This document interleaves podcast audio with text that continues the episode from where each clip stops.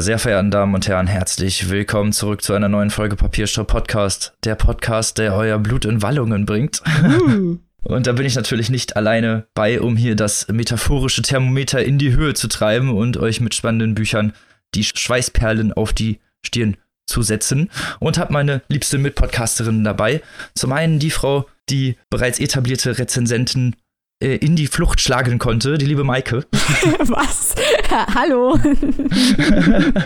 Und die Frau, die wahrscheinlich schon in ihren ganzen Notizbüchern untergeht von dem ganzen literarischen Geplänkel, was hier schon äh, so porträtiert wurde, die liebe Annika.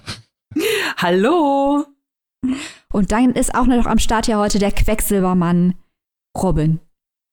Moin. Wegen Thermometer, weißt du? Wup, wup.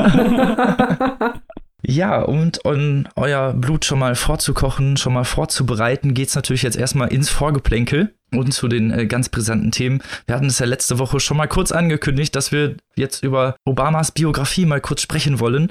Auf äh, Deutsch ein verheißenes Land, auf Englisch A Promised Land sind wir jetzt eine Woche schlauer, eine Woche weiter.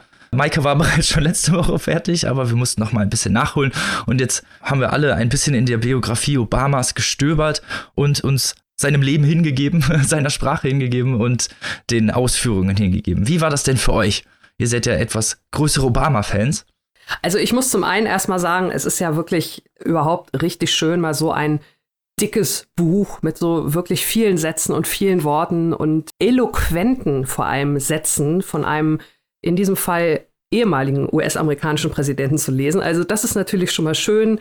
Keine Schreibe, die auf 240 Zeichen ähm, beschränkt ist und in erster Linie mit Satzzeichen oder ähnlichem arbeitet, sondern so wie wir Obama kennen, vielleicht wenn man schon andere Bücher von ihm gelesen hat, das ist ja nicht sein erstes Werk, ist es also wirklich, es liest sich angenehm, man ist schnell drin und ja, es ist, wie gesagt, ein richtiger Wälzer. Der erste Band hat äh, schon mal locker flockig 1000 Seiten. Also das ist äh, auch ein, ein richtiges Schwergewicht im wahrsten Sinne des Wortes, wenn man dieses Buch äh, in der Hand hält. Es lohnt sich aber. Und ähm, man fragt sich jetzt natürlich auch so ein bisschen, äh, also okay, ist ja schön und gut, aber muss man wirklich so viel schreiben? Und es ist ja auch nur in Anführungszeichen der erste Band, also es wird ja noch ein zweiter Band erscheinen, der sich dann in erster Linie um die zweite Hälfte von Obamas Präsidentschaft dreht. Und äh, Obama spricht das auch selbst an, schon gleich im Vorwort, dass, wenn man so will, brandaktuell ist, also aus August 2020 und er erzählte auch so ein bisschen was zur Entstehungsgeschichte, wie er sich das vorgestellt hat. Und ich muss sagen, allein das ist schon so sympathisch. Ich meine, man macht sich ja Pläne, man stellt sich auch vor, ich möchte dies und jenes Buch lesen, ich möchte dies und jenes Buch schreiben, so in Obamas Fall. Und dann kommt alles wieder ganz anders und dann ist das halt nicht im halben Jahr erledigt mit 300 Seiten, sondern dauert, ich meine, wir wissen, es ist jetzt vier Jahre her, dass er das Amt verlassen hat. Dann dauert das halt schon mal vier Jahre und dann sind 1000 Seiten äh, dabei und dann ist es immer noch nicht alles. Aber wie gesagt, es macht Spaß, ihm zuzuhören. Es ist angenehm und ähm, für alle, die auch schon vorab Bücher gelesen haben über Obama, er hat ja schon zwei veröffentlicht über seine Zeit in äh, Chicago als Community Organizer und natürlich über seine wechselhafte und wirklich auch sehr interessante Familiengeschichte. Da gibt es keine Doppelungen, das sagt er auch, äh, das, da weist er auch auf seine anderen Bücher hin. Also auch wenn man die anderen schon kennt, hier kann man noch viel Neues erfahren und ähm, von daher ist es wirklich ein Buch, das viel zu bieten hat, viel Arbeit kostet, allein schon an Lesezeit, ne, 1000 Seiten haben wir ja schon gesagt, aber man bekommt auch wirklich tolle, spannende Einblicke und ähm, dadurch, dass es ja wirklich noch relativ zeitnah alles ist, also wir sprechen ja hier von von Dingen, die so ja acht bis zwölf Jahre hauptsächlich her sind. Da kann man sich also wirklich noch an viel erinnern und ähm, man erlebt viele Situationen nochmal neu und schätzt sie teilweise vielleicht dann auch anders ein, was natürlich auch sehr interessant ist und was die ein oder andere ja, Einordnung bestimmter Dinge auch nochmal so ein bisschen gerade rückt oder auch verschiebt, je nachdem, wie man sich vorab über bestimmte Dinge informiert hat. Aber das ist natürlich schön, wenn man da so ein bisschen diese selbst erlebte Geschichte nochmal so ein bisschen nacherleben kann von jemandem, der also wirklich die ganze Zeit mittendrin war im Machtzentrum, mittendrin und äh, am Puls der Zeit war und das alles ja aus erster Hand berichten kann. Definitiv. Ich fand auch die Stimme interessant. Ich hatte jetzt noch gar nicht so viele Berührungspunkte auch mit der Vorgeschichte von Obama und fand es auch mal gut, dass also interessant auch mal diese ganze Vorgeschichte überhaupt, wie, wie man zu diesem Amt kommt oder wie er zu diesem Amt gekommen ist. Interessant zu lesen, auch wenn das natürlich nur ein ganz kleiner Teil eigentlich ist, aber auch die ganze persönliche Stimme, wie du es ja auch schon gesagt hast, ne, direkt die internen Vorgänge vielleicht auch nochmal wirklich aus der direkten Perspektive und nicht nur aus dem, aus der dritten Perspektive irgendwie durch Nachrichten aufgekaut oder durch, ne, durch dritte Nachrichten bei uns dann auch noch aufgekaut, weil erscheint oder äh, gezeigt wird, sondern halt auch, ne, das Präsidentschaftsamt ja auch irgendwie ein Job ist. Ne? Und das fand ich halt auch mal interessant, irgendwie diese, diese Art von Job zu sehen, einfach, die mhm. dieses Amt beinhaltet. Das fand ich auch ganz faszinierend, was du gerade beschreibst, Robin. Diese Policies in Politics, dass er halt wirklich auf die politischen Inhalte geht und auch auf die Prozesse. Und äh, die beschreibt anhand von verschiedenen Beispielen, was eben in seiner ersten Amtszeit alles so passiert ist, womit er sich so rumschlagen musste. Und zwei Sachen sind mir im Buch besonders aufgefallen, die fand ich besonders interessant. Zum einen befragt er sich und so kennen wir ja Obama immer selber. Also sehr selbstkritisch hinterfragt er, ob er zum Beispiel bei der Finanzkrise nicht hätte härter durchgreifen müssen und mehr grundsätzliche Reformen anstoßen müssen. Warum hat er es nicht geschafft, Guantanamo zu schließen? Ähm, dieses Ölleck hat er es, äh, ist er richtig mit dieser Umweltkatastrophe umgegangen. All diese Beispiele kommen hoch und er hinterfragt, ob er es richtig gemacht hat oder nicht. Selbstverständlich tendiert er dazu, seine eigenen Entscheidungen zu verteidigen. Aber das ist ja klar, er hätte sie ja damals auch gar nicht so getroffen, wenn er nicht dahinter stehen würde. Aber mir gefällt es eben, dass er selbstkritisch mit Situationen umgeht und auch immer Sachzwänge erwähnt, von denen man dann als Leser ähm, sagen kann, okay, das sehe ich jetzt ein, das ist jetzt machtpolitisch, macht das jetzt Sinn oder diese Sachzwänge, die vollziehe ich jetzt nach oder eben nicht. Also er ist sehr ehrlich und offen und selbstkritisch. Und das andere, was mir gut gefallen hat, ist, dass er immer wieder darauf hinweist, dass der Aufstieg von Trump eben nicht mit dem Wahlkampf von Trump begonnen hat, sondern eigentlich schon viel früher. Also er redet da über Figuren, die man eigentlich schon so ganz nach hinten im eigenen Kopf äh, geschoben hatte, weil man gehofft hatte, nie mehr von ihnen zu hören, wie zum Beispiel Sarah Palin äh, aus Alaska. Ihr erinnert euch, I can see Russia from my house. Ja, ja, wer könnte sie hier vergessen? Ähm, und dass sie ja auch eine Politikerin war, die ganz, ganz augenscheinlich inkompetent war und trotzdem von den Republikanern in die erste Reihe gestellt wurde und überhaupt die Obstruktionspolitik der Republikaner, dass es halt nur darum ging, ähm, Obamas Ideen zu blockieren und nicht bessere Ideen vorzuschlagen oder gemeinsam sich auf Positionen zu einigen. Und wie das alles später zum Aufstieg von Trump beigetragen hat, das beschreibt Obama schon hier im ersten Teil seiner Autobiografie. Aber und das muss auch gesagt werden, wir sind ja jetzt nicht nur Fanboys und Fangirls von Obama. Es fällt halt auch auf, ähm, dass manche Dinge wir als Europäer wahrscheinlich auch anders sehen. Also zum Beispiel die Art und Weise, wie Obama über den amerikanischen Exceptionalism redet, also über die herausgehobene Stellung des amerikanischen Volkes oder des Landes. Oder an einer Stelle sagt er zum Beispiel, ja, der Pax Amerikaner, die USA haben die internationale Weltordnung geprägt, indem sie quasi NATO, UNO, GATT und all das entworfen haben, wo man als Europäer sich schon denkt, Moment mal, waren da nicht noch ein paar andere dran beteiligt? Ist das denn alles hier so eine Darstellungsweise, die man als Europäer so unterschreiben könnte. Auch das ist ganz interessant, dass selbst dieser Präsident, der von uns ja eigentlich so geliebt wird, der Positionen vertritt, die wir als Europäer sehr, sehr kritisch sehen. Also alles in allem ein wirklich spannendes Buch, über das man auch gut kontrovers diskutieren kann. So mögen wir das. Eben. Und falls ihr das auch tun wollt, wie gesagt, erhältlich vom Penguin Verlag für 42 Euro.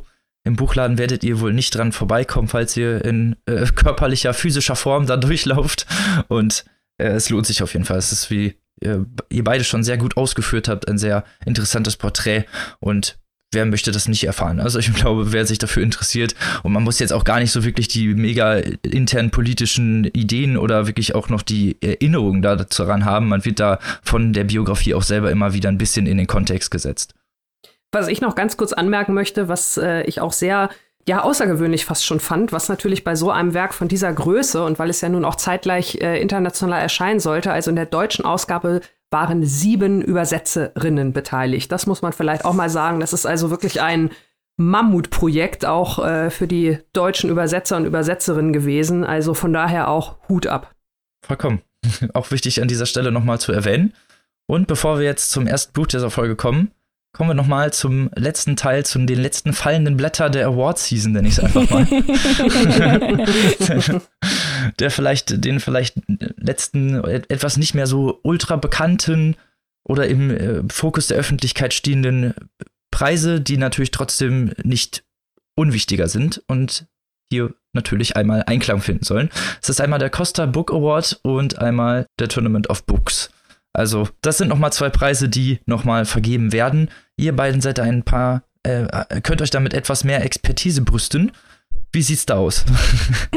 Was sind heiße Anwärter also, und Anwärterinnen? Also wir schauen ja immer gerne für Preise auch in die englischsprachige Welt. Wir werden uns im nächsten Jahr auch bemühen, auch weitere andere Länder und äh, Sprachregionen zu schauen. Aber eigentlich sind wir ja Spezialisten für die englischsprachige Welt. Deswegen weisen wir jetzt mal hin auf den Costa Book Award. Äh, den gibt es seit 71. Ähm, der wird verliehen an Schriftstellerinnen und Schriftsteller aus Großbritannien und Irland. Und der passt deswegen auch ganz gut jetzt in die Weihnachtszeit oder in die Vorweihnachtszeit, weil er sich an ein breites Lesepublikum richtet ohne plumpe Unterhaltungsliteratur nach vorne zu schieben. Also es sind teilweise echt kleine Perlen dabei, so auch in diesem Jahr. Das könnt ihr mal googeln. Da sind dann Bücher aus Nordirland dabei, Familienromane, ganz wunderbar. Es, es gibt einen Extrapreis für Debütromane. Es lohnt sich auch immer zu schauen, wer da gerade in Großbritannien und in Irland hoch gehandelt wird. Also Costa Book Award ist, glaube ich, eine äh, wirklich äh, gute Adresse, wenn man über Weihnachten was lesen will, was ein bisschen leichter ist, aber dabei nicht blöde ist. Also nicht 14 Meter Ebenen, aber auch nicht stumpf. In dem mittleren Segment ist man mit dem Costa gut bedient. Und vielleicht ist da ja auch ein Buch dabei, das bald auf Deutsch erscheinen wird und das wir natürlich schon im Programm eingeplant haben. So wie ihr uns kennt. Ja. und so wie sich das gehört. Ja, dann haben wir noch äh, uns das Tournament of Books angeguckt. Das ist jetzt so kein klassischer Award ähm, wie die, die wir schon vorgestellt haben, sondern das ist ein wenig ein anderer Wettbewerb. Und zwar wird der von der Zeitung The Morning News ähm, organisiert. Schon seit einigen Jahren, 2005 hat das das erstmal stattgefunden. Und zwar sammeln die das ganze Jahr über Romane, die ja der, der ähm, Zeitung sozusagen besonders aufgefallen sind, äh, die besten fiktionalen Werke des Jahres, wenn man es so will. Und da wurde jetzt die Longlist veröffentlicht im Dezember. Da sind momentan noch eine ganze Menge Bücher drauf, über 70 Stück. Auch einige, über die wir hier im Podcast schon gesprochen haben, zum Beispiel Interior Chinatown ist dabei. Hey. Da haben wir gerade letzte Woche erst drüber gesprochen. Unser National äh, Book Award Winner, den wir vorausgesagt haben und ganz viele andere Sachen. Das ist also auf jeden Fall schon mal interessant, um sich die Auswahl anzugucken. Richtig spannend wird es allerdings tatsächlich erst im März, wenn das eigentliche Tournament beginnt. Bis dahin wird diese große, jetzt noch aus über 70 Büchern bestehende Liste auch noch zusammengestrichen und am Ende bleiben im März 16 Bücher übrig. Und diese werden dann von den Redakteurinnen und Redakteuren und ähm, anderen Gästen der Zeitung werden jeden Tag zwei Bücher treten gegeneinander an. Also man kennt das so ein bisschen wie dieses Celebrity Deathmatch oder andere andere äh, KO Prinzipien. Gut, dass du dieses Beispiel bringst. ich ja, ich glaube, das, das das kennt so ziemlich jeder. Da muss man nicht viel erklären. Also die beiden Bücher treten gegeneinander an, eins zu eins KO-System. Eins bleibt übrig. Es wird natürlich begründet immer von den jeweiligen Judges, warum jetzt dieses eine Buch weiterkommt im Wettbewerb und ganz am Ende logisch bleibt dann natürlich ein Buch übrig. Und äh, da wird es auch äh, gespannt, da sind wir auch gespannt, äh, was dann dabei rauskommt, weil die Gewinner aus den Vorjahren, wenn man einmal kurz schaut, in diesem Jahr hat dann zum Beispiel am Ende Normale Menschen von Sally Rooney gewonnen. Das haben wir schon vorgestellt. Oder im Vorjahr meine Schwester, die Serienkillerin von Eugen Brathwaite. Das hatten wir auch schon vorgestellt. Also das ist auch spannend und das ist ja dann auch so ein bisschen interessant, weil gerade wenn man die Bücher schon kennt, und das dürfte dann Herr März vielleicht bei einigen schon der Fall sein, und dann nochmal so ganz andere Perspektiven sieht, weil da geht es ja dann darum, dass die Bücher gegeneinander antreten. Und das ist ja so ein bisschen ähnlich wie das, was wir beim Deutschen Buchpreis auch gemacht hatten. Mhm. Und wir sind natürlich sehr gespannt, wie die das da bei dem Tournament of Books umsetzen und werden das dann im kommenden Jahr auch mal ein ja, einen besseren Blick darauf werfen und mal gucken, ob die das auch so interessant gestalten und was da am Ende bei rumkommt. Also ich freue mich drauf, weil das ist nochmal eine ganz, eine ganz andere Sache und da hat man dann natürlich noch mehr Einblick. Nicht nur, warum hat jetzt dieses Buch gewonnen, sondern vielleicht, warum hat ein anderes Buch es nicht geschafft. Das ist ja eine Information, sage ich mal, die bei anderen Wettbewerben oftmals auf der Strecke bleibt, was da jetzt genau den Ausschlag gegeben hat, das eine Buch besser oder höher zu bewerten als das andere. Also da bin ich sehr oder sind wir sehr gespannt drauf. Das Tolle beim Tournament ist ja auch, dass die Leserinnen und Leser so stark einbezogen werden. Also viel stärker, wie Annika das gerade ausgeführt hat, auch viel stärker als bei den klassischen Buchpreisen, weil eben transparent diese Deathmatches vor den Augen des Publikums durchgeführt werden. Und Leute, die sich dafür interessieren, können auch auf Goodreads gehen. Da gibt es große Gruppen, die diese Tournament of Books äh, Bücher lesen und dann auch in den Gruppen drüber diskutieren. Und das ist wirklich, also diese Auswahl ist auch immer sehr, sehr gut. Also die Literaturredaktion dort macht einen hervorragenden Job. Wir haben hier zum Beispiel Miko Kawakami, Brüste und Eier. Dann Garth Greenwell, Cleanness. Ich hoffe, das wird auch bald noch ins Deutsche übersetzt. Das machen wir dann auf jeden Fall auch im Podcast. Ein paar Bücher, die wir schon eingeplant haben fürs nächste Jahr. Mhm sind hier mhm. mit dabei. Ja. Also wirklich die Auswahl, die die da haben, ganz hervorragend. Man findet da auch jedes Jahr immer kleine Schätze, auf die man von selber nicht gekommen wäre. Hier ist Sayaka Murata, Erdlinge, Nee, auf Deutsch heißt es das Seidenraubenzimmer. Ihr wisst, was ich meine. Ähm, also wirklich ganz, ganz tolle Bücher aus der gesamten englischsprachigen Welt. Das ist auch besonders. Also keine Festlegung auf, auf ein Land und auch aus anderen Ländern Bücher, die ins Englische übersetzt worden sind.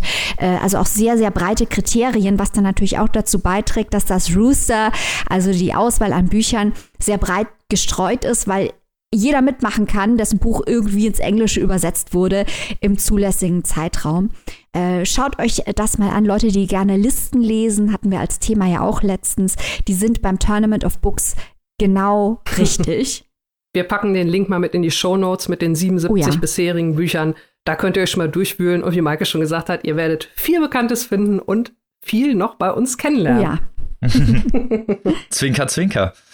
Aber gerade was diese Diskurspolitik angeht, ist das ja wirklich interessant und da hat man ja auch der größtmögliche Bandbreite an Diskurs, den man da eigentlich kriegen kann. Zusätzlich natürlich noch zu der Transparenz, dass man dann die Jury dann live dabei beobachten kann, wieso äh, diese Entscheidungen gefällt werden und nicht wie sonst dieses geschworenen Zimmer aufgesucht wird und hinterher einfach jemand mit einem Zettel rauskommt, ja, der und der hat gewonnen und dass man das irgendwie nachhalten könnte, wieso oder weshalb oder warum. Die ganz wichtigen Sesamstraßenfragen, ihr wisst, was ich meine.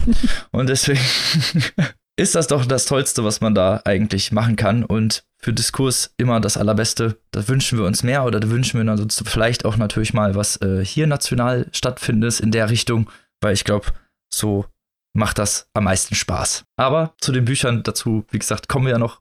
Wir haben noch was einiges im Gepäck. Und damit wir jetzt nicht zu weit abschweifen, kommen wir doch mal zu dem ersten Buch dieser Folge. Und Leute, es ist ja, die Tage werden kürzer und dunkler. Was wäre das Schöneres als etwas Sonnenschein? Und Mike hat nicht nur ein bisschen Sonnenschein, sondern direkt 60 Kilo davon dabei. Ob ihr das aushalten könnt, das müsst ihr jetzt erfahren. ich verwöhne euch doch gerne mit Vitamin D.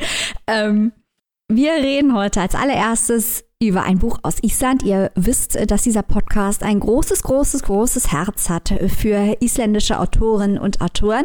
Deswegen lassen wir uns natürlich 60 Kilo Sonnenschein von Hartgrimur Helgason auf keinen Fall entgehen. Äh, wer sich ein bisschen mit isländischer Literatur beschäftigt hat, hat bestimmt schon mal von Helgason gehört. Das ist nämlich der Mensch, der ähm, 101 Reykjavik geschrieben hat, das Buch, das auch verfilmt worden ist.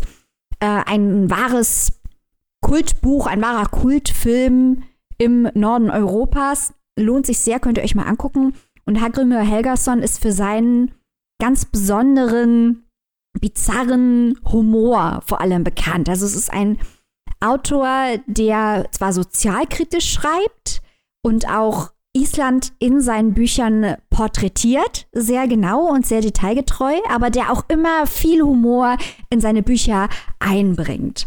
60 Kilo Sonnenschein bleibt dem Prinzip zwar zum Teil treu, weicht aber auch ein Stück weit von dieser Route ab, denn es handelt sich hier um einen historischen Roman mit einem sehr, sehr ernsten Hintergrund.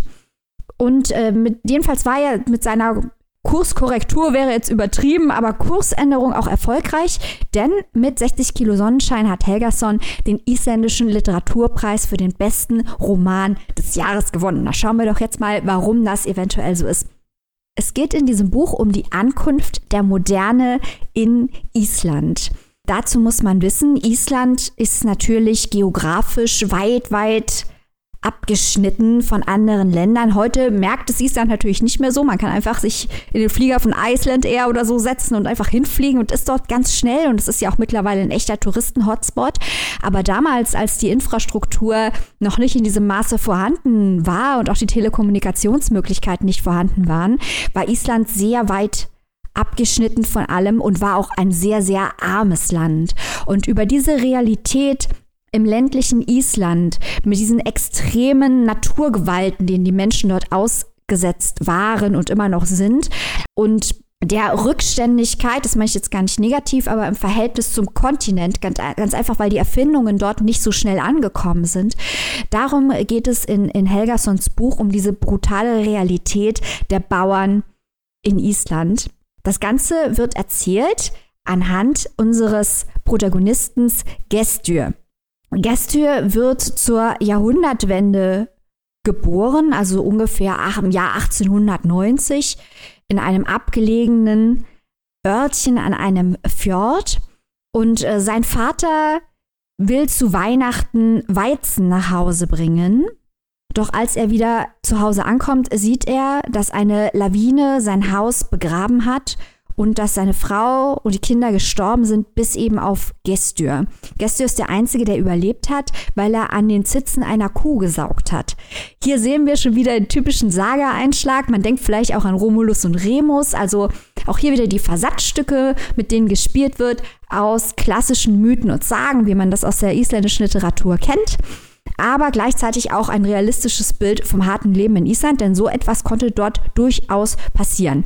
Gestür ist jetzt also allein mit seinem Vater, sein Vater kann ihn aber alleine nicht durchbringen und er beginnt eine Odyssee zu verschiedenen Höfen und Pflegefamilien und dadurch schafft es Helgason, durch die Odyssee von Gestür, durch dieses Dorf und diese Region, weil er von einer zur anderen Hand weitergegeben wird, ein Sittengemälde zu schaffen von dieser Zeit. Gestür bedeutet auf Deutsch auch Gast.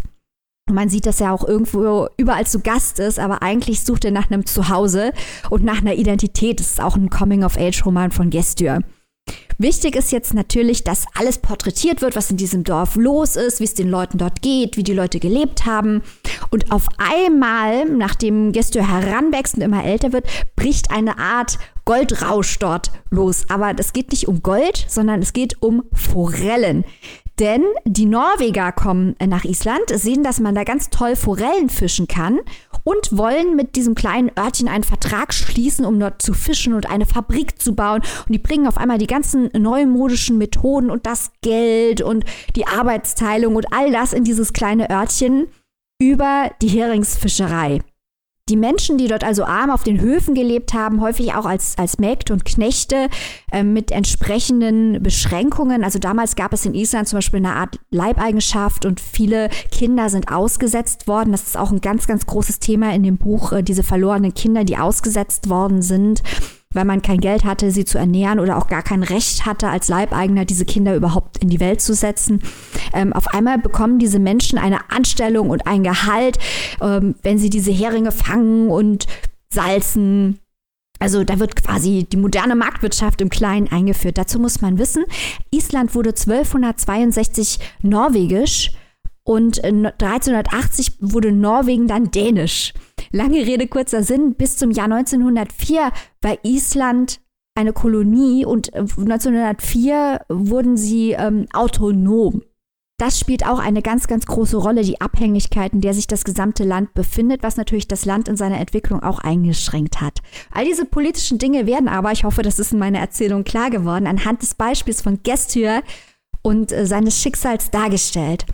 Und eine kleine Sache, auf die möchte ich noch besonders hinweisen, weil wir das in diesem Podcast natürlich auch ganz besonders lieben, ist, ähm, dass dies auch eine Geschichte übers Geschichtenerzählen ist. Denn wir wissen, Island ist eines der Länder, das die meisten Autoren hervorbringt, also gemessen natürlich an seiner Bevölkerung, auch die meisten Leser.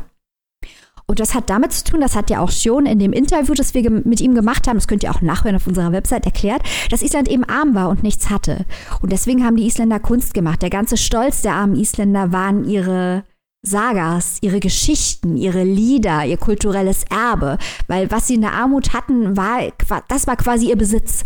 Und darum geht es auch in Helgasons Buch, denn dort ist ein Pfarrer, der sammelt nämlich all diese Geschichten und archiviert sie. Und wir treffen auch einen Vagabunden, der umherzieht und keinen festen Wohnsitz hat. Also er ist eigentlich ein Obdachloser und sein Geld damit verdient zu singen. Und auch die Weisen zu singen über das, was die Menschen dort erleben, über die ausgesetzten Kinder, über die armen Bauern. Er bewahrt quasi das kulturelle Erbe und zieht umher und wird dafür bezahlt, das zu tun. Also ganz interessant, wie hier über Wirtschaft und Kultur auch innerhalb des Buches gesprochen wird. Und für wahre Island-Fans kann ich noch sagen, dass es Sinn macht, dieses Buch zu vergleichen mit äh, Fish Can Sing. Ich glaube, das ist im Deutschen momentan nicht erhältlich, aber vielleicht noch antiquarisch äh, das Fischkonzert vom isländischen Nobelpreisträger Halldor Laxness. Denn auch dieses Buch dreht sich um die Ankunft der Moderne in Island auf einem Bauernhof.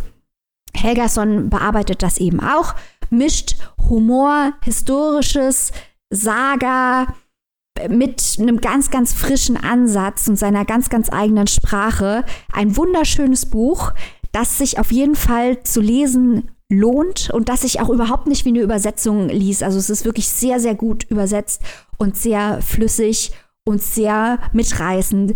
Hat Grümör Helgason 60 Kilo Sonnenschein. Ich empfehle es. Es klingt nach einem wirklich interessanten Buch, auch mit so sehr vielen verschiedenen Ebenen und Perspektiven und so. Und jetzt stelle ich mal so die Standardfrage, die ich immer stelle, wie fließen diese Ebenen denn ineinander über? Also ist, ist das Ganze äh, im Kontext der Geschichte sinnvoll? Ist das eher abgeschlossen? Sind das eher so einzelne Dinge? Du hast ja gesagt, das wird irgendwie zusammengefasst, aber gibt es denn so einen, so ne, diese, diesen roten Faden, zieht er sich den durch alle Geschichten oder ist das eher so ein konträrer Punkt, der ab und zu mal auftaucht und wieder abtaucht? Das ist ja ein Roman aus einem Guss da passieren zwar verschiedene Dinge, aber es ist jetzt nicht der klassische, letzte Woche hatten wir Laurent Binet mit den ganz vielen Metaebenen und so. Das haben wir hier nicht. Also das liest sich ah, okay. wirklich wie ein Epos. Das ist eine moderne Saga eigentlich. Auf 576 Seiten, also es hat auch die Länge eines anständigen Epos. und man kann in diesem Buch wirklich versinken.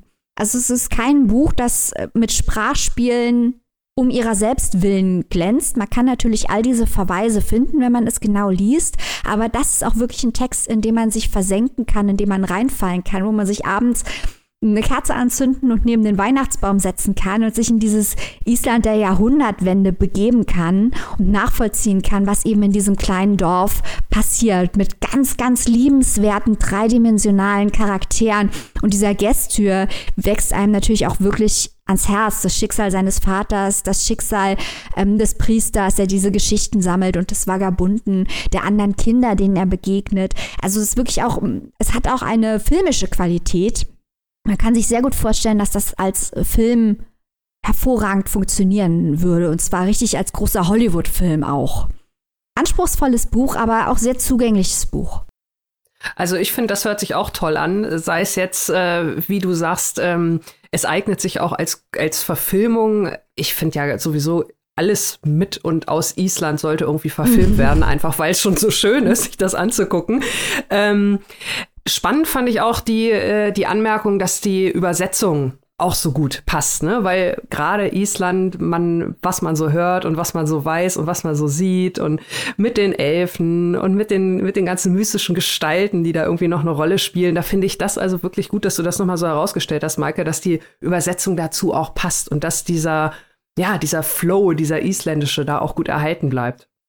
Ja, ich denke, Island, und das äh, perpetuieren wir hier in diesem Podcast permanent, ist wirklich ein Land, auf das man schauen sollte. Nicht nur für die Island-Krimis, und ich will das gar nicht schlecht machen, Island-Krimis sind super, auch die Verfilmung von Island-Krimis super, aber auch wirklich für die, ähm, für die ganz normale Fiction, also nicht die Genre-Literatur, sondern äh, die Hochliteratur, die Island so hervorbringt.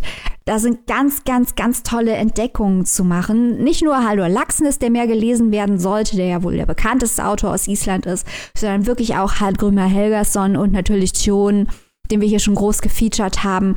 Das ist fantastische Literatur, in der man viel über diese Umgebung, diese wunderschöne Umgebung, ich liebe Island, lernt. Aber werden auch ganz universelle menschliche Themen angesprochen. Also dieser Gäste lebt in einer spezifischen Zeit an einem sehr spezifischen Ort, aber sein Wunsch dazuzugehören und sein Wunsch, eine eigene Identität auszubilden und die Art und Weise, wie er die Erwachsenen beobachtet, das sind so viele universelle Gefühle, so dass man auch ganz leicht eine Beziehung bekommt zu den Zuständen dort. Ähm, das ist wirklich toll und lohnt sich auch für Leute, die jetzt nicht ein Fable für Island haben oder so, einfach weil es tolle Literatur ist. Ja, klingt auch interessant, auch ja diese ganze Sagenmythe, ne, die ja auch sonst äh, bei uns hier eher nicht so bekannt ist, nenne ich es einfach mal. Ne? Gerade diese isländische, die ja sehr viele, sehr viele Geschichten haben, die da auch bestimmt mit verwoben werden können und dann aus einer so großen Kulturerbe sich speisen können. Das ist immer interessant, mal zu sehen oder zu lesen in diesem Fall. Auf jeden Fall. Vielleicht sollten wir irgendwann mal noch eine Sonderfolge zu Island machen, auch ein bisschen über Sagas sprechen oder so. Das wäre doch mal was. Da sagen wir doch nicht nein. Aber bis dahin, für wie viel kann man sich denn diesen Sonnenschein-Buch hingeben? Das äh, Buch äh, 60 Kilo Sonnenschein von Hartgrömer Helgason ist erschienen bei Tropen im Tropenverlag und kostet im Hardcover 25 Euro. Außerdem erhält man es natürlich auch in der keimfreien E-Book-Variante. Da kostet es 19,99. Also ich muss sagen, das ist für 60 Kilo Sonnenschein absoluter Schnapper. Solarien haben eh zu, draußen ist bewölkt. Also, was gibt's da noch zu überlegen? Ohne Quatsch. Lest euch ein ins schöne Island. So soll es doch sein. So kommen wir von sonnenscheinigen Gefilden zu auch äh, hell erröteten Horizonten in das Palais muss brennen. So. Von Mercedes Sparnagel, nämlich meinem Buch, was ich heute vorstelle. Es ist ein Debütroman. Wir haben es ja also wieder ein österreichisches Buch mit einer österreichischen Autorin und es spielt natürlich auch in Österreich. Surprise! surprise, surprise. Protagonistin und einzige Stimme unseres Romans ist Luise Sprössling, einer Mutter, die als Mitglied einer rechten Partei im Aufschwung saß und jetzt die Bundespräsidentin Österreichs ist. Sie wohnt in der Residenz dort von ihr das Palais genannt, im Titel gebend ja schon, kann man sich das vielleicht denken. Luise ist im Gegensatz zu ihrer Mutter politisch sehr links eingestellt und äh, verachtet eigentlich so diese ganze Chose, dieses ganze Promborium und natürlich auch überhaupt den Grund, wieso sie jetzt in diesem Haus wohnen darf, benutzt aber auch natürlich trotzdem ihre Privilegien. Sie hat ein großes Zimmer. Die haben nämlich vorher in einem äh, in einer Plattenbausiedlung gewohnt, also wirklich in eher ärmlichen Verhältnissen und das Ganze ist jetzt wirklich von vom unteren Ende bis, bis ganz nach oben halt, ne? Jetzt im, im reichen großen Zimmer mit Doppelbett, eigenem Bad und einem Diener namens Ferdi, der die fünf Windhunde spazieren führt. Also wirklich so das Rundumpaket für äh, Bundespräsidentinnen-Töchter. Durch die Gegend streunt sie mit ihrem Liebling, einem Mops namens Marx, den sie eigentlich nur so genannt hat, um ihre Mutter zu ärgern. Und zwischendurch trifft sie immer wieder ihren Ex-Freund Joe. Ihr Ex-Freund Joe ist so ja, bezeichnet sich so als Feminist, so ein großer Redenschwinger und kann natürlich auch nicht mit ihr zusammen sein, weil sie das so als Person einengt, ist aber eigentlich eher daran interessiert, äh, sein promiskues Verhalten ausspielen zu können. Im jugendlichen Jargon heute würde man dazu wahrscheinlich Fuckboy sagen. Luise wünscht sich da eigentlich eine etwas engere Beziehung zu dem, aber wie gesagt, das nur auf Einseitigkeit beruht, muss sie sich leider dann damit beschäftigen, ab und zu bei Jo vorbeizukommen, wenn er gerade Zeit für sie hat. Ihr anderer Bezugspunkt ist ihre beste Freundin Lilly. Die beiden hängen eigentlich sehr viel zusammen in irgendwelchen prätentiösen Cafés rum oder in ihrem Zimmer und kiffen sich die Birne zu, lachen über das Patriarchat und äh, schimpfen über den Kapitalismus, während sie halt ihren 15-Euro-Kaffee schlürfen. Also sehr viele konträre Punkte, die hier gesetzt werden. Wir haben es ja auch so ein bisschen, um schon mal ein wenig auf den Inhalt zu kommen, äh, mit so drei Abziehbildern von drei Generationen zu tun, denn sie hat noch eine Schwester namens Yara, die hier zwischendurch auch äh, eine etwas größere Rolle spielt, die so, nennen wir es mal, die Generation Z porträtiert. Sie ist also Luise selber ist eher so die Millennial und dann haben wir natürlich ihre Mutter so als in den Anführungsstrichen den bösen Boomer. Und diese drei, ja, Abziehbilder, nenne ich es einfach mal, werden halt so porträtiert, wie sie halt auch von der Gesellschaft gesehen werden. Yara ist halt so Influencerin und interessiert sich eher für Mode, ist diesem ganzen politischen Geschehen eher äh, so peripher äh, angeheimst. Luise selber tut so, als würde sie sich dafür ganz stark interessieren, studiert auch irgendwas, ich weiß nicht mehr, mehr genau was, geht aber eigentlich auch nie zu den Vorlesungen, taucht auf irgendwelchen Demonstrationen auf, macht aber eigentlich sehr wenig dafür. Also eigentlich ihre gesamte ihr gesamter Protest, ihre gesamte Rebellion besteht aus Lethargie und darin nichts zu tun. Also so, wie gesagt, so ein gesellschaftliches Porträt eines Millennials und dann haben wir noch ihre Mutter, die eigentlich ständig nur über die beiden Jüngeren den Kopf schüttelt und sich fragt, wie die Gesellschaft denn mit solcher Art von Erwachsenen überhaupt vorankommen soll. Sie selber kommentiert das Geschehen immer wieder so auf sehr losgelöste, fast lethargische Art und auch von außen, wie gesagt, auch ihre etwas konträre Beziehung zu ihrer Mutter zum einen und auch zu ihrem Ex-Freund oder Freund Jo, wie man das auch immer nennen möchte, ähm, die sie ja eigentlich auch verletzen und man merkt, dass da emotionale äh, Bindungen bestehen eigentlich, die aber nur wirklich so im Peripheren angeheimst werden und es sehr, sehr auf cool tut, nenne ich es einfach mal. Was eigentlich zum ganzen Ton dieser dieser Geschichte einfach passt oder dieser Erzählung. Denn generell ist es halt, weil es aus Luises Erzählung ist, sehr lethargisch ist, diese ganzen Privilegien und diese ganze Verachtung, diese ganze Hypokratie sieht sie zwar selber auch ein, aber lebt trotzdem einfach in diesem, diesen Privilegien und in ihrem gesamten Zwist, ohne etwas wirklich dagegen zu machen. Also eigentlich alles eher so Phrasendrescherei als tatsächliche Rebellion. Und das muss man leider sagen, porträtiert ja doch leider ein bisschen diesen äh, wirklich aktuellen gesellschaftlichen Kern, dass man lieber irgendwo ins Internet geht und ein paar Parolen irgendwo drunter klatscht, als sich tatsächlich irgend für irgendwas zu interessieren. Und da muss man äh, da finde ich, da brilliert das Buch durchaus. Äh, wir haben hier halt natürlich auch viele generationale Zwiste, jung gegen alt und die ganzen äh, Wünsche und Anerkennungen, die die junge Generation an die ältere stellt und die sie an, an die Gesellschaft auch stellen. Das Ganze äh, fulminiert sich natürlich irgendwann und hat bekommt dadurch einen sehr ironischen Touch, nenne ich einfach mal. Ich kann leider natürlich nicht verraten, wie es endet, aber das Ende setzt hier durchaus noch mal so einen konträren Punkt, wodurch man die Erzählung so ein bisschen besser in meinen Augen einordnen kann. Sie nimmt das Leben so als Spiel, es gibt keine Verantwortung, keine Derivate, so nur ihre Rebellion. Es ist halt sehr, alles sehr trockene Exposition, also ja, doch sehr trockene Exposition, ganz viele popkulturelle Sujets an Filme und so, also die sie als Charakter geprägt haben, aber nichts wirklich, was sie ja sozial prägt, wirklich als Mensch, sondern eigentlich nur Dinge, die sie irgendwie peripher beeinflusst haben. Und das fand ich interessant an diesem Werk, aber ich habe das ja nicht alleine gelesen und bin jetzt mal gespannt, was du dazu mal sagst, Maike, denn du warst nicht so begeistert wie ich. Nee, und das Interessante ist, dass ich dir in dem, was du sagst, zustimme, äh, das aber nicht gut fand. Das ist verrückt irgendwie. also ich versuche das mal irgendwie ähm, zu fassen, warum mir das Buch nicht so gut gefallen hat. Äh, was mich wirklich halt genervt hat, also ich hatte den Eindruck, ich weiß aber nicht, ob es stimmt, dass äh, Mercedes Sparnagel hier so ein kleines bisschen die Leute aufs Glatteis führen will. Das finde ich erstmal positiv, das ist keine Kritik. Denn Luise rebelliert ja eigentlich nicht. Das wird zwar in nee. vielen Rezensionen liest man, sie rebelliert gegen ihre rechte Mutter. Nee, eigentlich tut sie das nicht. Es ist genau wie du sagst, Robin. Sie schwingt irgendwelche, also sie zeigt sich in irgendwelchen Posen, aber eigentlich macht sie mit. Also sie studiert Jura, nichts gegen Jurastudenten. Ich versuche hier nur ein Bild zu zeichnen. Sie studiert Jura, trägt äh, Pol Polo Ralph Lauren Hemdblusen, wird auch alles so beschrieben. Dann schläft sie nur mit Männern aus der Oberschicht, dann datet sie eine Frau, ähm, da wird beschrieben, die trägt eine Gucci Monogramm Strumpfhose und eine Dior Saddleback und dann nennt sie ihren Hund Marx. Also es ist halt einfach Luise ist eigentlich eine komplett lächerliche Figur. Ihre Art, ihre Art der Rebellion besteht darin, bei der Jagdgesellschaft, sich mit Champagner vollzudröhnen und dann die Waffe in den Swimmingpool zu schmeißen und dann zu denken, sie sei irgendwie Sozialistin. Also Luise. Ja, oder irgendwie ganz cool, ihre Mutter halt irgendwie zu blamieren bei irgendwelchen öffentlichen Festen und ja. sich da einfach als so das schwarze Schaf aufzuführen und sich dann zu denken, dass man, weil man in irgendwelchen Boulevardpressen äh, zerrissen wird, jetzt voll den krassen Gegenkontrast gesetzt hätte. Äh, genau, es ist genau wie du sagst, Robin. Luise ist Narzisstin. Sie ist eine absolute Narzisstin. Äh, vieles mit diesen Marken, was da gespielt wird und so weiter, ist klassische Popliteratur der 90er. Die 90er sind aber leider vorbei. Also es ist halt nicht mehr frisch und neu, das haben wir halt alles schon gelesen.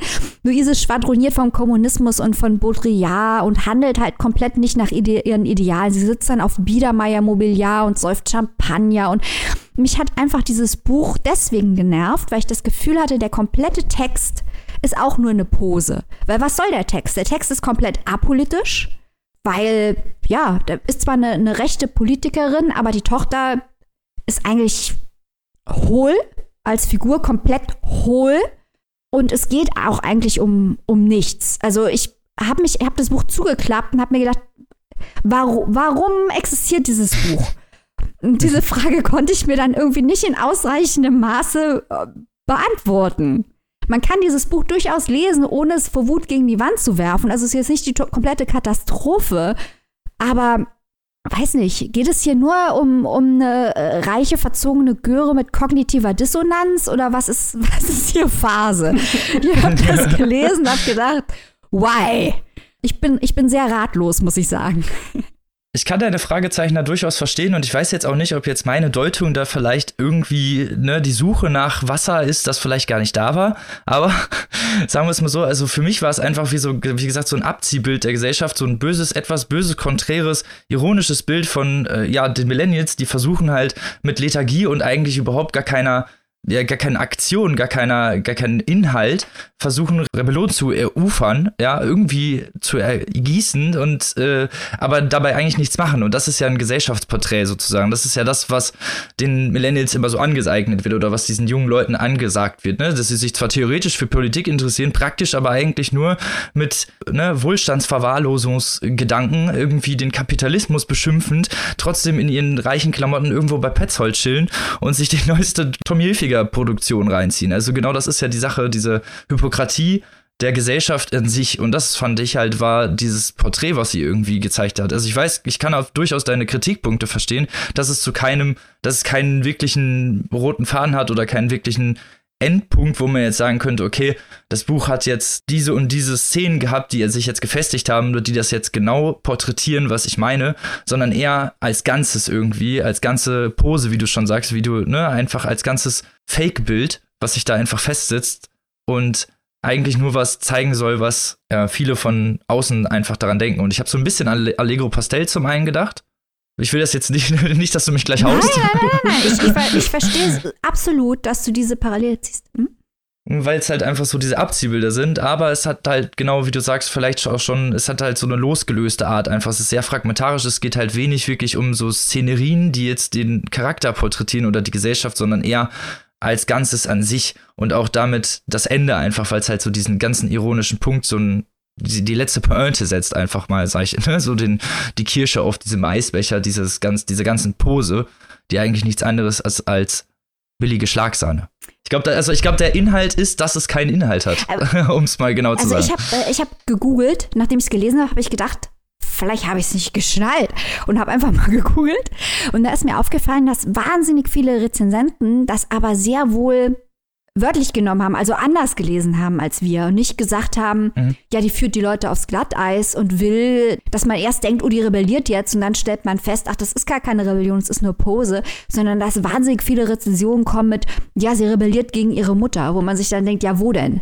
Ähm, also Eben. deswegen weiß ich nicht, ob das, was wir Mercedes Spanner, was ihre echte Intention war, da bin ich mir immer noch unsicher, muss ich ehrlich sagen. Aber das ist an sich ja schon nicht schlecht. Leute verunsichern ist als Ziel einer Autorin erstmal gut, weil dann kriegt man die Leute zum Nachdenken.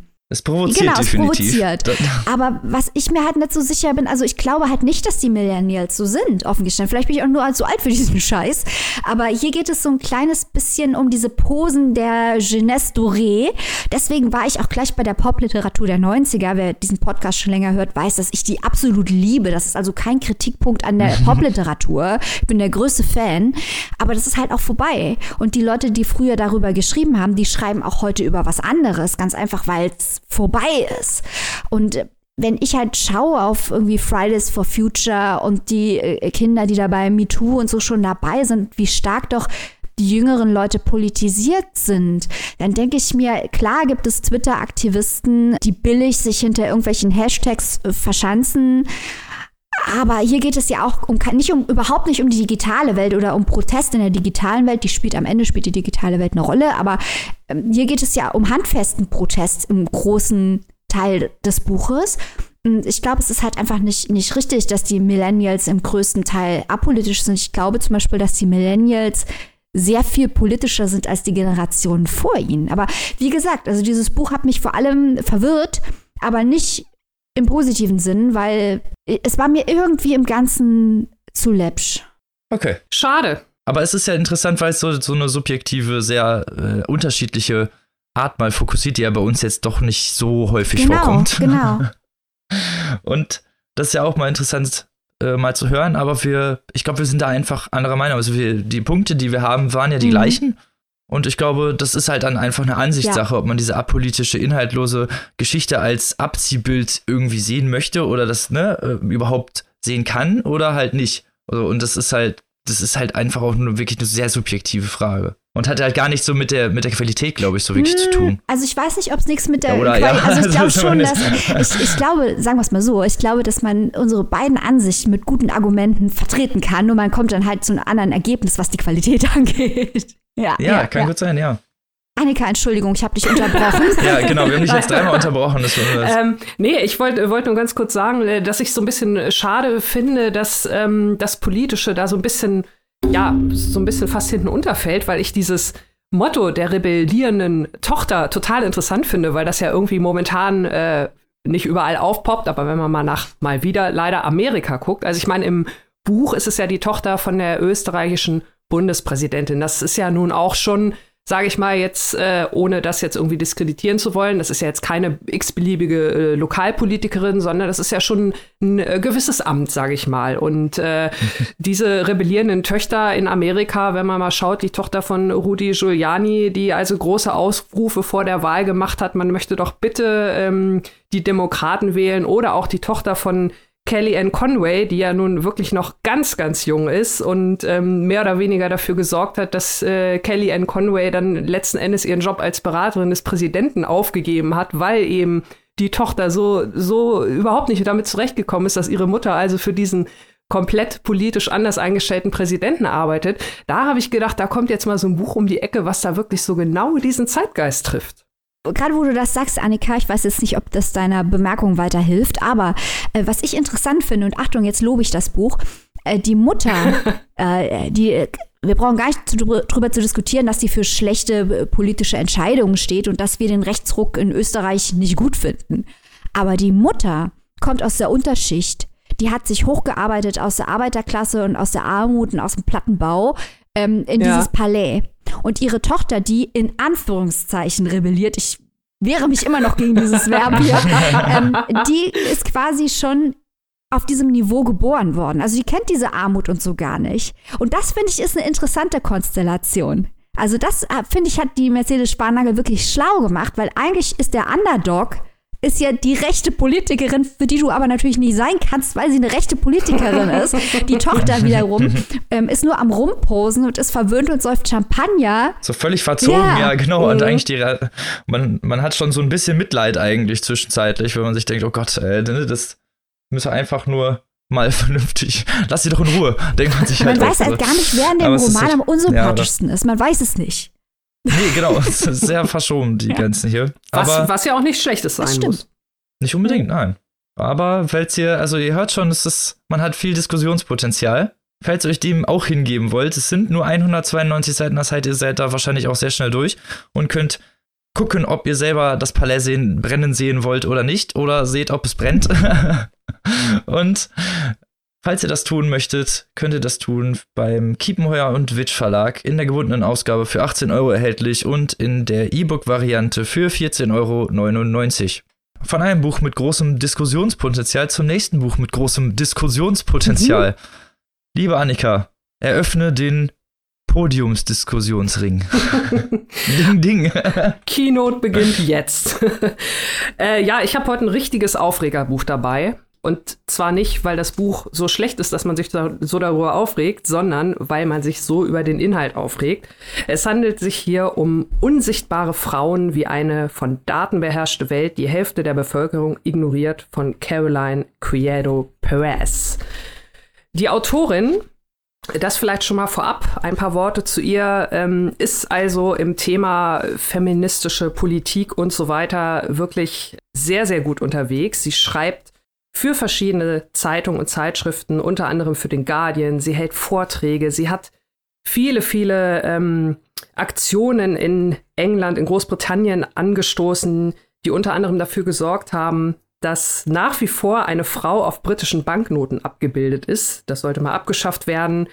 Sie hat sich darum gekümmert, dass äh, Twitter seinen Umgang mit dem Thema sexuellen Missbrauch ändert. Sie wurde zum Human Rights Campaigner of the Year ernannt. Sie ist Trägerin des Order of the British Empire. Also sie ist wirklich eine Frau, sage ich mal, die weiß, was sie tut und die auch gerne darüber schreibt und gerne darüber erzählt. Und dieses Buch, was sie jetzt hier zusammengestellt hat, ich sage es gleich vorweg, man sollte es wirklich nicht in einem Stück lesen, sondern kapitelweise, weil ansonsten regt ihr euch, gerade ihr Frauen da draußen, so auf, dass ihr es wahrscheinlich dann vor lauter Frust äh, in die Ecke schmeißt. Also so ging es mir, weil es ist wirklich, also fast schon ohne Worte, aber ein paar sind mir doch noch geblieben, deswegen kann ich jetzt auch noch ein bisschen mehr zum Buch sagen. Es geht also darum, ja, wie der Untertitel schon sagt, es geht um den um die Data Gap, also diese Lücke an Daten, die Frauen einfach ja, nicht beachtet, schlicht und ergreifend.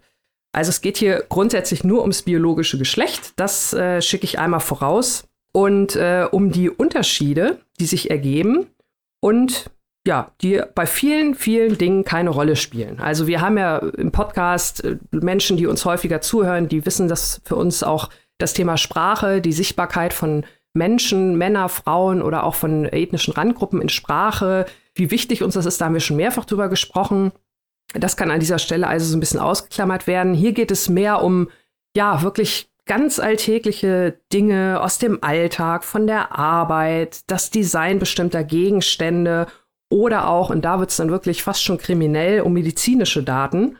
Und ähm, Caroline Cuero Perez hat das zusammengetragen in einem wirklich, also man möchte es jetzt schon fast Standardwerk sagen, das fast 500 Seiten hat und äh, über 1300 Quellenangaben. Und ich, das möchte ich mal vorausschicken. Also ich finde es sensationell gut, wenn ein Buch, ein Sachbuch, so viele Studien auswertet und auch in einen Zusammenhang setzt und auch beschreibt und trotzdem gut leserlich ist. Also nicht furchtbar trocken, sondern man lässt, man kann es wirklich gut lesen, obwohl, wie gesagt, Studien, Zahlen, Fakten einen fast erschlagen. Also diese Recherchearbeit schon mal vorab Wahnsinn, Wahnsinn, Wahnsinn, ganz toll. Aber die Ergebnisse, wie gesagt, sind also wirklich absolut schockierend.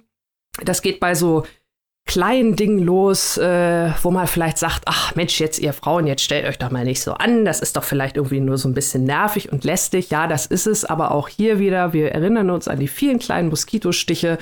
Eine Sache ist vielleicht irgendwie nervig, aber wenn man ständig im Alltag oder bei der Arbeit einfach mit Dingen konfrontiert wird, wo man merkt, okay, hier hat wieder keiner an Frauen gedacht, dann ist es halt nicht nur lästig, sondern schränkt schlicht und ergreifend ein. Und das können so kleine Sachen sein, wie dass zum Beispiel Klaviertastaturen an der Spannbreite der männlichen Hand normalerweise angefertigt werden. Das heißt, dass es einen Frauen einfach schwerer fällt, entsprechende Musikstücke auf dem Klavier zu spielen, sie dadurch vielleicht eher Probleme im Alter mit ihren Händen bekommen oder Verletzungen, also Kleinigkeiten in Anführungszeichen, das Ganze wird dann schnell so ein bisschen komplizierter, wenn man mal überlegt, dass meistens zum Beispiel Crash-Test-Dummies auch grundsätzlich nur am männlichen Körper orientiert sind. Da hat man dann irgendwann mal äh, weibliche, in Anführungszeichen, Crash-Test-Dummies eingeführt. Das waren aber letzten Endes eigentlich nur verkleinerte Männer. Das ist so ein bisschen so, als wenn man sagt, alles das, was wir für Kinder machen, dann nehmen wir mal die normalen Werte für Erwachsene und rechnen die irgendwie so ein bisschen runter. Das funktioniert ja auch nicht. Und bei Männern und Frauen ist es halt genau das Gleiche. Das heißt, wenn man sagt, Crash-Test-Dummy, wo sind da die, die Gefahrenzonen, was passiert da bei so einem Unfall, wie wird das berechnet? Und man nimmt immer nur den männlichen Körper, der halt natürlich anders aufgebaut ist, der mehr Kraft im Oberkörper hat als in den Beinen bei Frauen und der einfach auch anders geformt ist, ist das ja schon eigentlich so ein bisschen fast selbsterklärend, dass sich da irgendwie kleinere Probleme ergeben, die im Zweifelsfall bei Autounfällen Männer erleiden zwar häufiger Unfälle, aber Frauen werden häufiger schwer verletzt auch da sieht man schon, ähm, ja, das ist dann halt irgendwie nicht mehr nur nervig, sondern im Zweifelsfall gefährlich bis sogar lebensgefährlich. Das setzt sich also durch die Beispiele, die sie hier nennt, sind wirklich, also die Menge lässt einen echt den Kopf schütteln. Und ähm, alle Bereiche, die sie hier durchgeht, zeigen A, Datenlücken, Frauen wurden einfach nicht beachtet. Wenn B, Frauen vielleicht doch mal irgendwie eine Rolle gespielt haben, wurden die Erkenntnisse einfach nicht weiter bearbeitet. Oder C, wenn dem denn so war und das Problem nach wie vor besteht, sind die Frauen am Ende selbst schuld. Ich möchte dafür mal ein Beispiel nennen.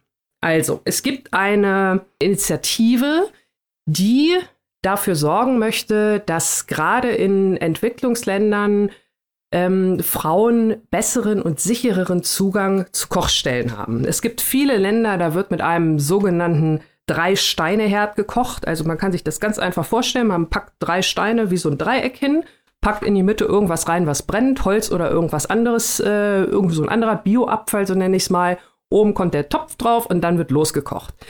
Dabei entstehen dann allerdings ziemlich viele ungesunde, wenn nicht gar giftige Dämpfe, Verbrennung und so weiter und so fort. Das ist ein großes, großes Gesundheitsproblem für viele, viele Frauen. Und ähm, es wurden dann irgendwann Herde entwickelt, die halt moderner sind und besser sind und diesem Gesundheitsaspekt so ein bisschen ja, Rechnung tragen. Und die wurden den Frauen dann vorgesetzt, in Bangladesch zum Beispiel. Und dann hat sich aber herausgestellt, dass diese Frauen diese Herde nicht benutzen. Einfach weil, und da greift halt dieses Beispiel, es wurde zwar extra was gemacht, um diese, diese Kochsituation für Frauen zu verbessern, aber es wurde halt überhaupt nicht beachtet, in welchem Umfeld Frauen kochen und wie und was. Also diese neuen Herde, die müssen zum Beispiel ständig beaufsichtigt werden, die sind sehr reparaturanfällig. Das heißt, während gekocht wird, konnte nicht wie früher nebenbei noch das Kind vielleicht gefüttert werden oder irgendwas anderes gemacht werden, sondern der Zeitaufwand ist höher. Plus, wenn irgendwas kaputt geht, dann sagt der Mann vielleicht, nee, also ich muss jetzt aber erstmal was anderes reparieren und du hast ja notfalls hier noch deinen Drei-Steine-Herd, dann geh doch wieder dahin. Das heißt, die Frauen haben gar nicht die Möglichkeit, diesen Herd zu benutzen, weil halt die Lebensumstände nicht bedacht wurden. Aber es heißt dann am Ende, ja, mein Gott, jetzt haben wir den Frauen aus Bangladesch da diesen tollen Herd hingestellt und die benutzen den gar nicht, selbst schuld. Also das ist natürlich so eine Sache, da macht man sich vielleicht eigentlich so im Alltag nicht Gedanken drüber, wenn man es aber so liest und auch so gut erklärt bekommt und mit vielen Studien und Quellen belegt bekommt, wie hier in diesem Buch, ja, dann äh, kann man wirklich nur noch mit dem Kopf schütteln.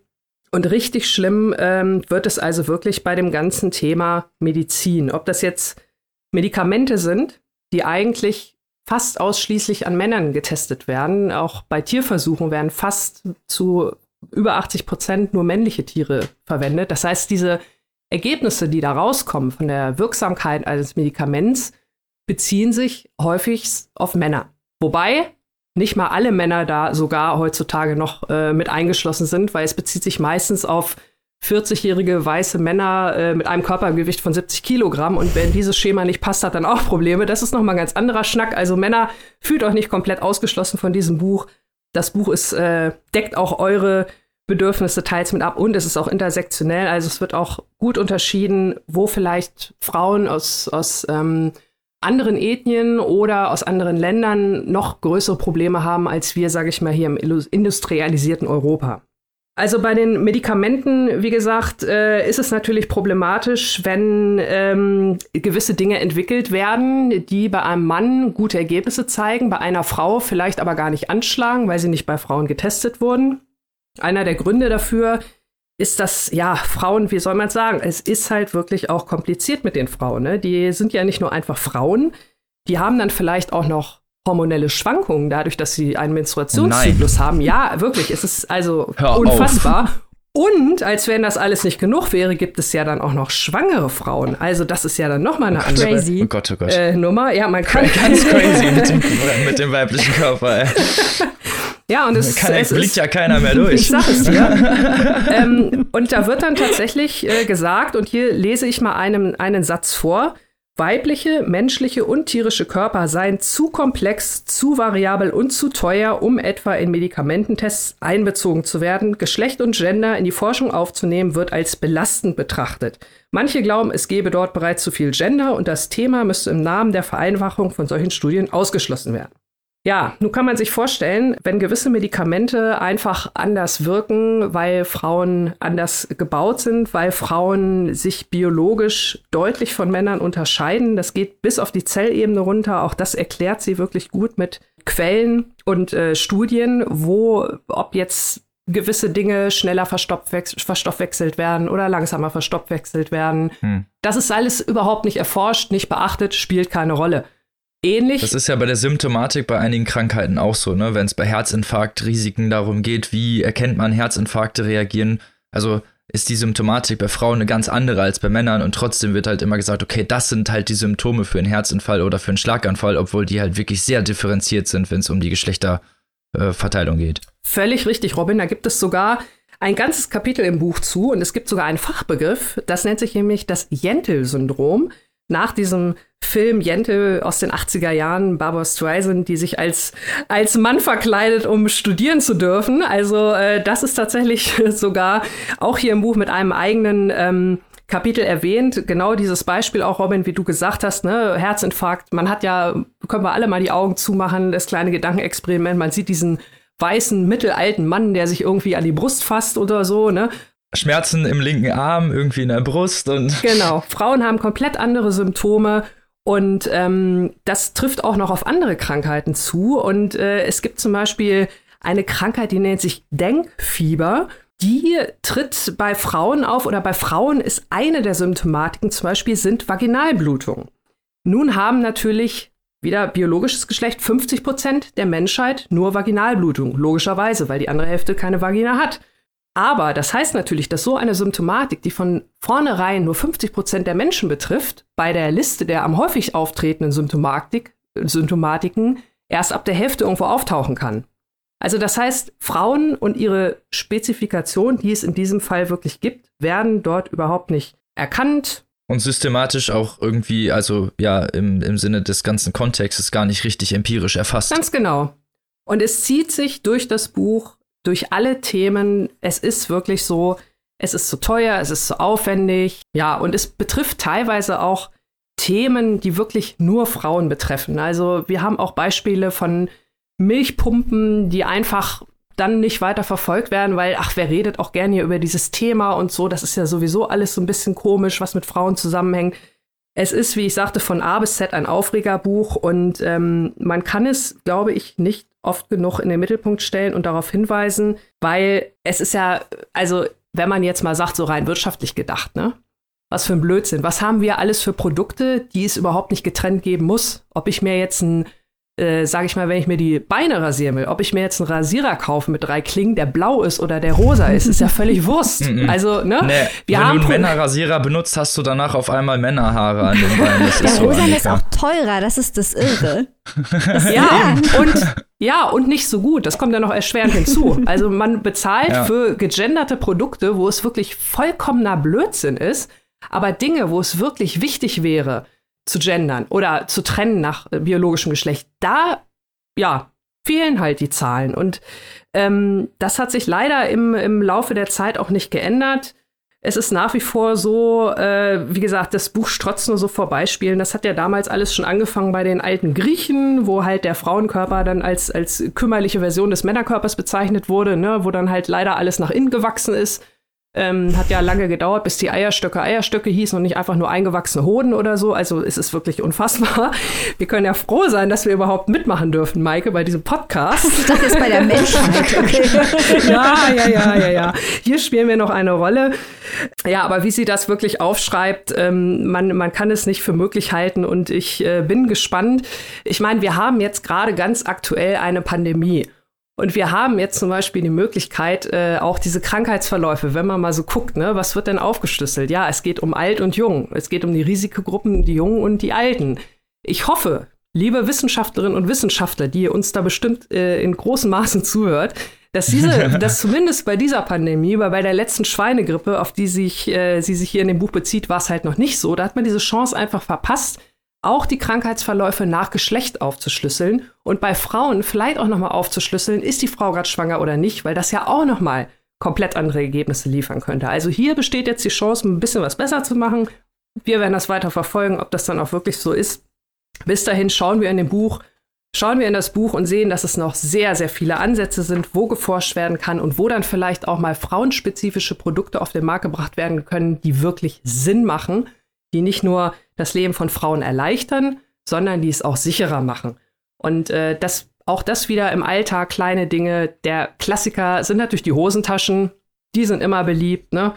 Die Männer haben wahrscheinlich noch nie eine Frauenhose angehabt, aber ich sag mal, die meisten Frauenhosen haben Taschen, da passt vielleicht gerade mal ein Tampon rein oder ein Kondom zur Not. Ähm, und wenn man jetzt mal so sagt, ja, man nimmt sein Smartphone immer mit, man hat sein Smartphone immer dabei, ob es jetzt wegen Corona-App ist oder es gibt Apps für alte Menschen, wenn die stürzen, dann misst das Handy gleich die Sturzwahrscheinlichkeit mit. Frauen haben einfach keine Möglichkeit, das Smartphone irgendwo vernünftig in die Tasche zu stecken, sondern packen es halt in die Handtasche. Deswegen haben immer Frauen so viele Handtaschen mit so viel Krams dabei, liebe Männer. Wo sollen wir es uns sonst hinpacken? Und wenn das Navi uns dann auch noch irgendwann versteht, weil auch Navis zum Beispiel sind nur auf männliche Stimmen geeicht und ähm, da kriegt man dann gesagt, ja, wenn die Frauen halt Probleme haben, vom Navi verstanden zu werden, dann soll sie halt einfach mal ein bisschen tiefer sprechen. Also das kann es doch echt nicht sein. Ne? und diese Dinger. Das ist so eine richtige patriarchale Aussage. Ja. Lass mich raten, das hat bestimmt ein Mann gesagt.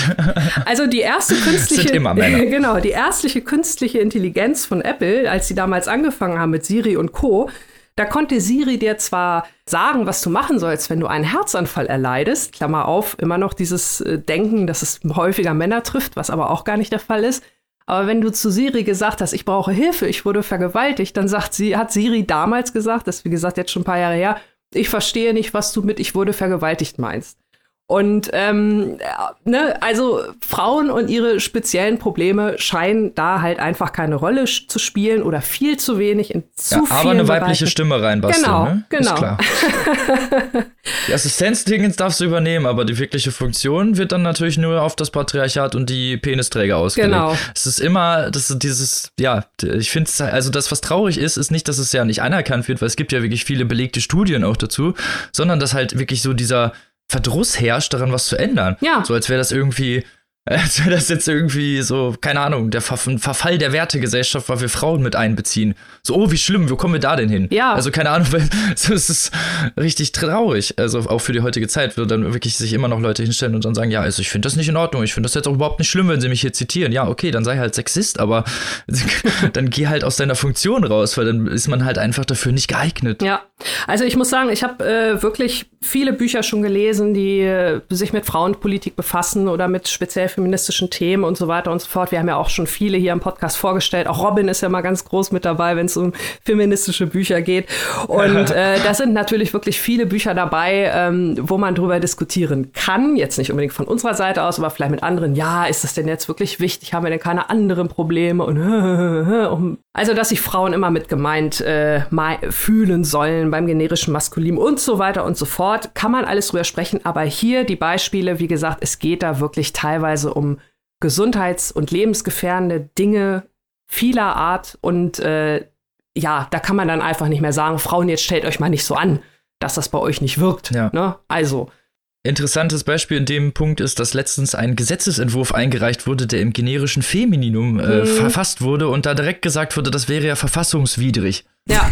Nur mal so, um das umzudrehen, wo man sich denkt, ah, okay, also generisch maskulin ist okay, aber wenn du das andersrum machst, weil ich meine, man hat es ja trotzdem verstanden. Also jeder weiß ja, was gemeint ist. Ja. Ne? Und da kann man es auch, wenn man vorher reinschaut, ja, hier ist, das ist im Gene generischen Femininum verfasst, dann ne, stellen sich dann doch sehr viele Leute sehr schnell an. Das ist schon interessant zu sehen. Ähm, ja. Wo wir gerade schon äh, über sowas sprechen, äh, Clemens Setz hat das auch in äh, Die Bienen und das Unsichtbare. Da spricht er immer die Leserin an. Äh, und wenn ihr wissen wollt, warum, müsst ihr natürlich unser Interview mit Clemens Setz hören. Aber das ist sehr interessant, weil man dann eben auch hört, ähm, dass gerade im Kunstbereich, wir haben jetzt über Medizin gesprochen, aber im Kunstbereich das natürlich eine Erweiterung der Möglichkeiten bedeutet. Ähm, wenn man auch mal das generische Femininum nutzt oder das Sternchen nutzt und dass es halt auch kreativ eingesetzt werden kann. Es gibt immer ein paar Deppen, die rufen, oh, die Sprachdiktatur kommt. Aber eigentlich geht es ja um den kreativen Einsatz der lebendigen Sprache.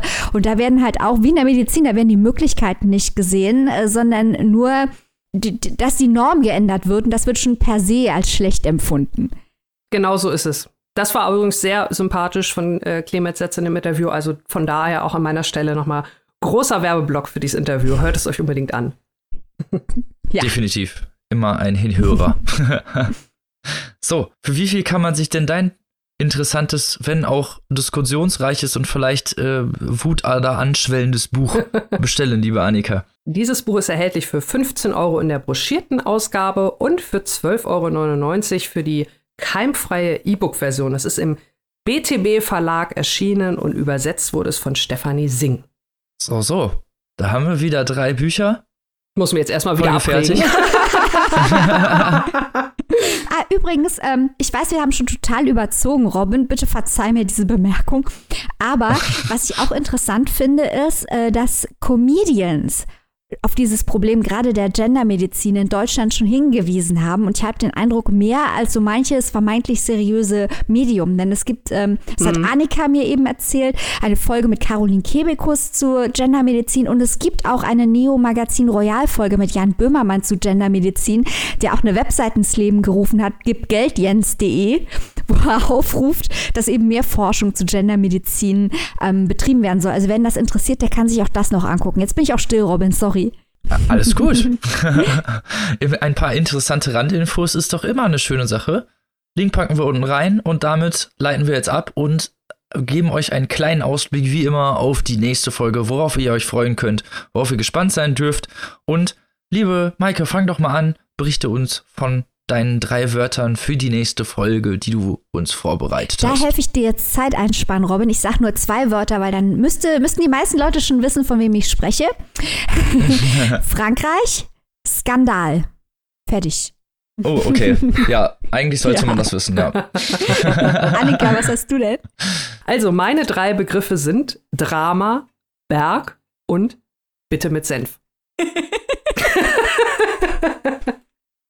Und Robin, was hast du denn dabei? Meine drei Schlagworte für die nächste Folge sind Japan, Neuübersetzung und Chroniken. Uh. So, jeder, der die letzten äh, paar Programme studiert hat, wird jetzt wahrscheinlich wissen, was hier abgeht nächste Woche, aber darum geht's ja. und falls nicht, könnt ihr das bestimmt rausfinden. Brandaktuell, sag ich euch. Eben. Und sonst könnt ihr halt gespannt sein. Ist auch schön. Und wir wünschen euch natürlich eine schöne Lesewoche. Hoffen, dass ihr ein paar gute Literaturschmöker finden konntet. Hoffen natürlich, dass ihr die im lokalen, unabhängig geführten Buchladen kaufen werdet. Und lassen euch jetzt äh, loslaufen, losrennen in die Kälte und wünschen euch eine schöne Lesewoche. Mummelt euch gut ein, bleibt gesund, lest was Schönes und tschüssi. Tschüss. Tschüss.